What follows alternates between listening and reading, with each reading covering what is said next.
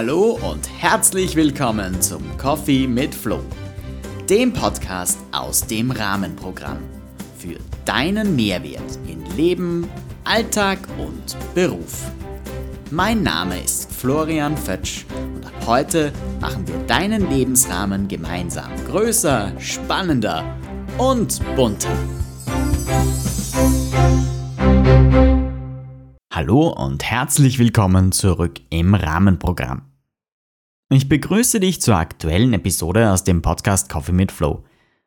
Tja, mittlerweile sind wir schon bei Episode 7 angekommen und ich freue mich sehr, dich auch bei dieser Episode wieder dabei zu haben. Schön, dass du da bist. Die letzte Episode stand ja ganz im Zeichen eines neuen Tools aus meinem Werkzeugkoffer, dem Fokuswürfel. Konntest du ihn bereits einsetzen oder hast du ihn ausprobiert? Wenn ja, dann hoffe ich, dass du positive Erfahrungen damit gemacht hast. Bei dem Würfel ist der Name ja Programm. Der Fokus ist hier nicht nur namensgebend, sondern auch in gewisser Weise die Basis, damit der Würfel im Alltag gut eingesetzt werden kann. Immer wenn ich den Würfel verwende, dann sollte ich meinen Fokus schärfen, um ein zufriedenstellendes Ergebnis zu erhalten. Das beginnt bereits bei der Auswahl der Themen für die sechs Würfelseiten. Das geht dann über die tatsächliche Arbeit mit dem Würfel und endet natürlich auch bei einer ehrlichen Reflexion meiner Auseinandersetzung mit den einzelnen Themenfeldern. Der Fokus ist also eine essentielle und wichtige Voraussetzung für den Einsatz des Tools. Fokus. Woher kommt das Wort eigentlich ursprünglich? Der Begriff Fokus stammt aus dem Lateinischen und steht dort wohl für Herdstätte, Feuerstätte oder Herd. Somit geht es also um einen Brennpunkt.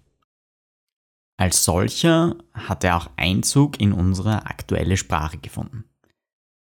Primär ist der Begriff Fokus ja mit der Fotografie verknüpft und beschreibt dort den Fokuspunkt also jenem Punkt, an dem sich mehrere Strahlen im Zentrum des Bildes schneiden.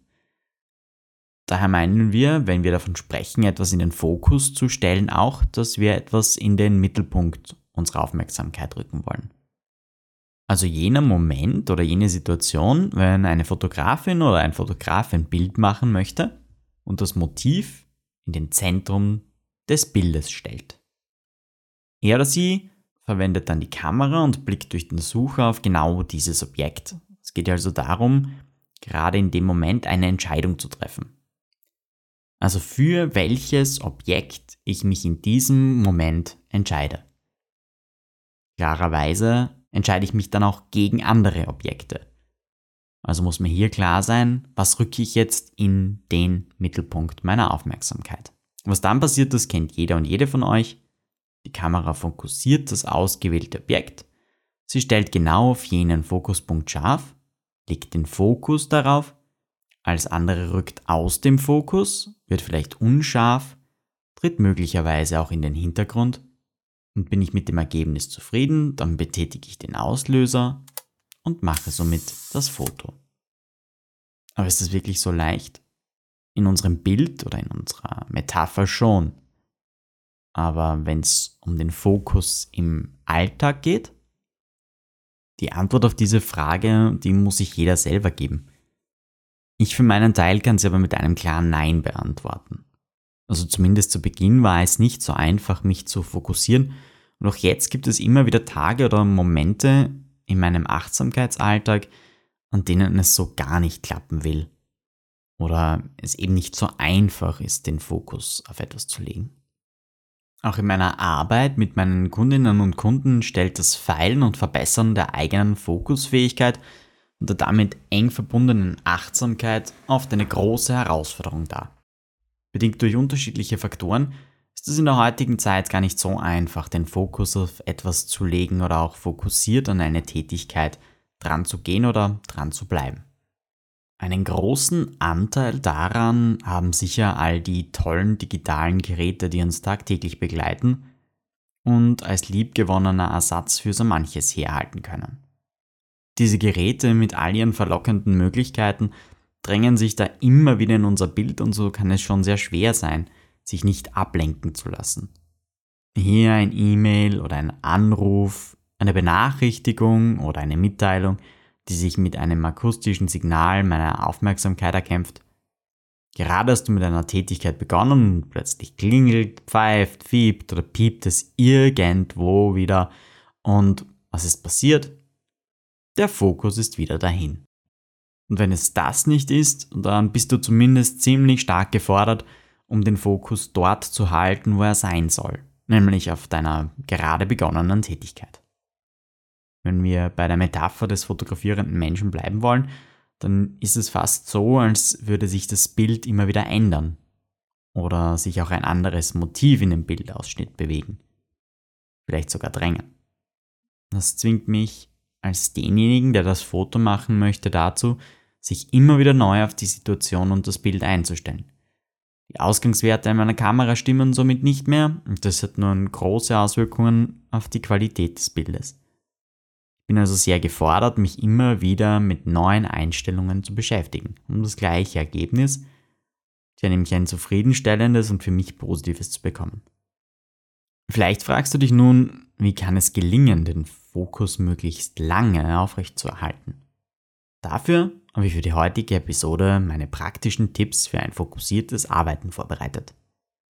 Diese gelten sowohl für den Beruf als natürlich aber auch für den privaten Bereich. Diese Tipps möchte ich nun gern mit dir teilen.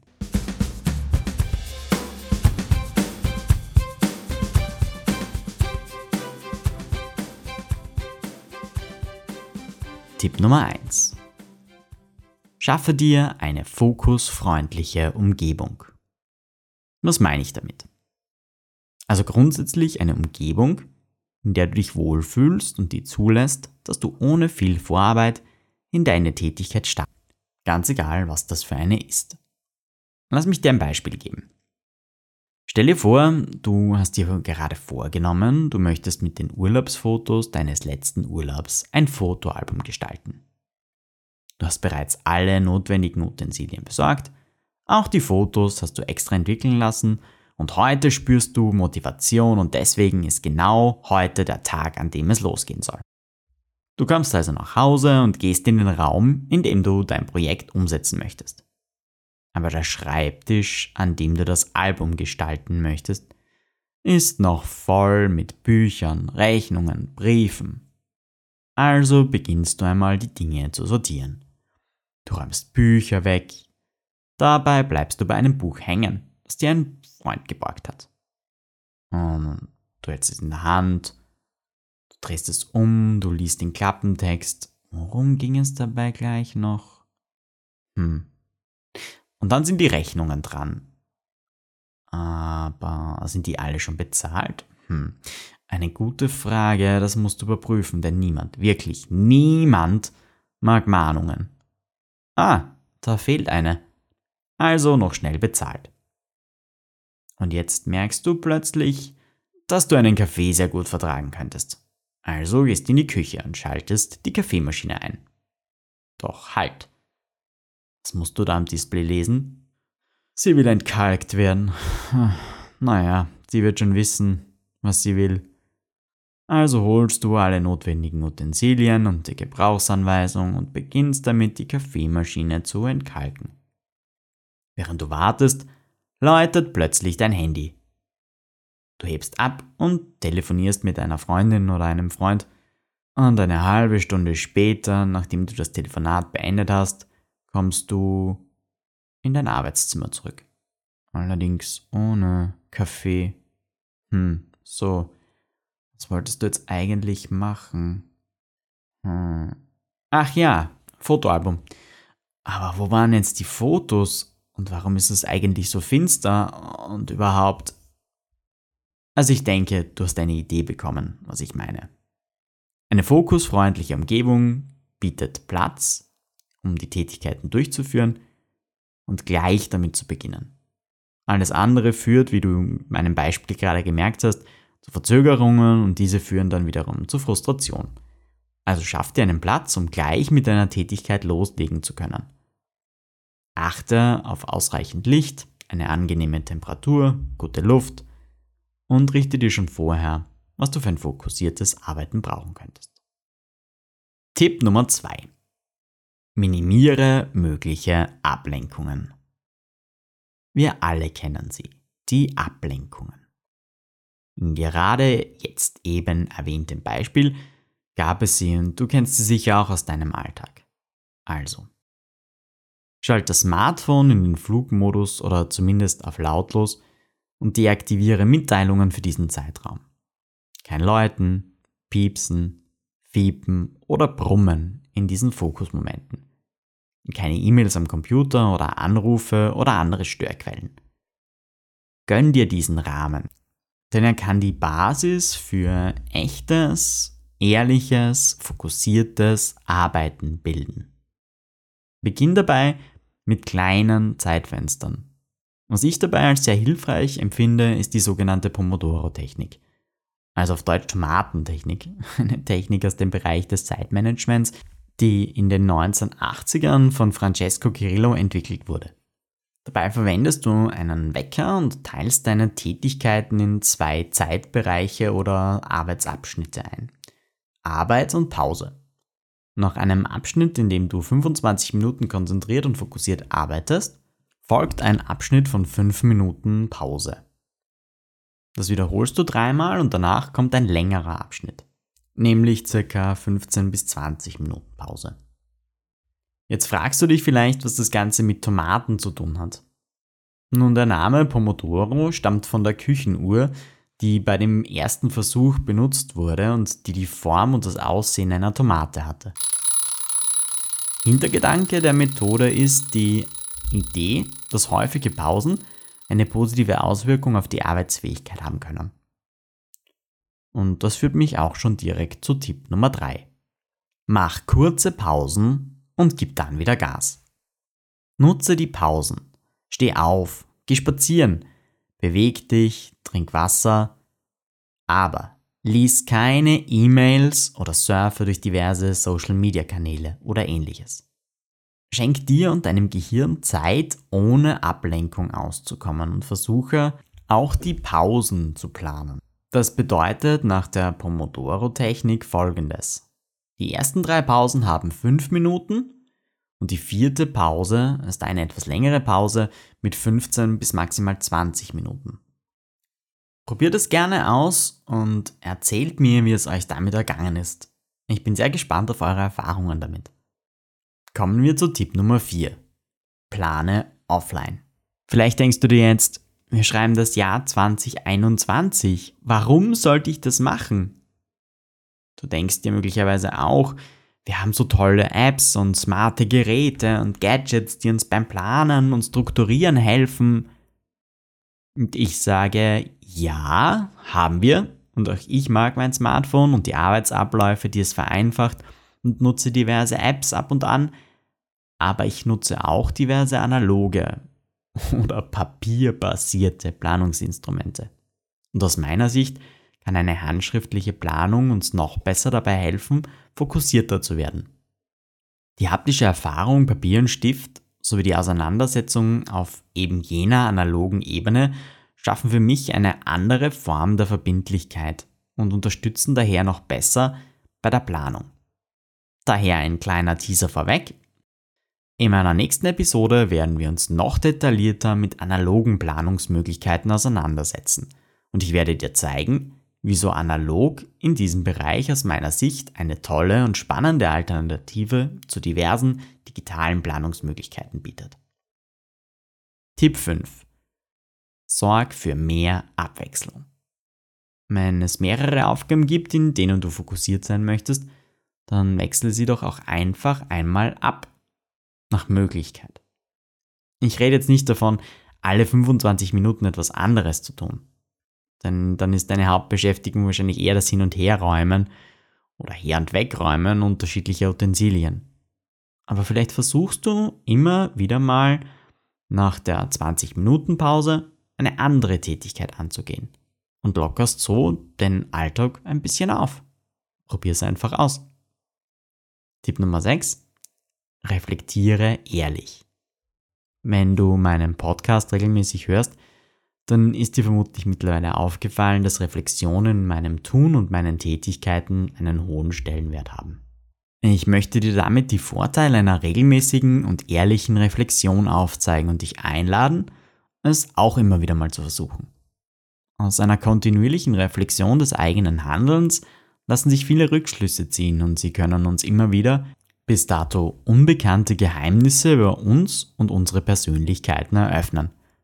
Egal ob es festgefahrene Muster, eintrainierte Glaubenssätze oder spezielle Formen der Kommunikation sind.